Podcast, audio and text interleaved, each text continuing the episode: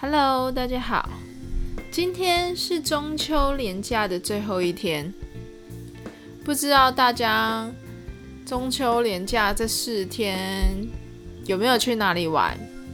我呢，我原本预计是要好好努力的剪我的 YouTube 的影片，但是后来连动都没有动，我就这样耍废了四天。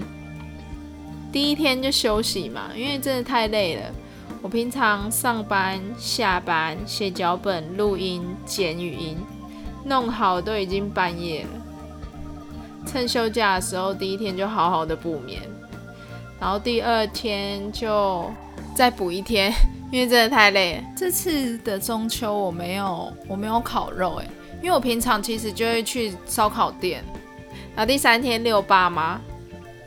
带爸妈去新竹十七公里去骑脚踏车，可是说是骑啦，我们是租电动的，根本也不用骑，就是吹海风。带爸妈出去走走，第四天就耍废，就这样过完了四天。每一次的休假，我都觉得也过太快了吧？不是才刚放假的第一天吗？怎么就已经到了第四天了？明天就要上班了。上班时间都没过那么快，休假时间超级快。有没有一种工作是不用上班也可以有钱花？今天呢，一样就是用音乐说故事。其实我还蛮喜欢唱歌的，像我上次剪的那一集，我就觉得背景音乐有点吵。可是我已经把那个编辑档，我我没有存到档案，我我没有办法把它调小声一点。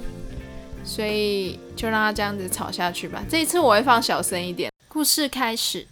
我们是两颗会痛的石头。你有没有遇过一个你在乎的人？你们平常会有争吵、争执，可是谁也都不让谁。你们两个都想着要赢，爱面子的两个人，永远都拉不下脸去跟对方道歉，即便自己很在乎。最后，因为这个不退让，也因为这个面子，而丢了这段感情。很抱歉，当初伤了你，很想好好的抱抱你，却因为自己的倔强，而可惜了我们两个的努力。如果你有在乎的人，你还忍心让自己当一颗石头？还是当他的枕头呢？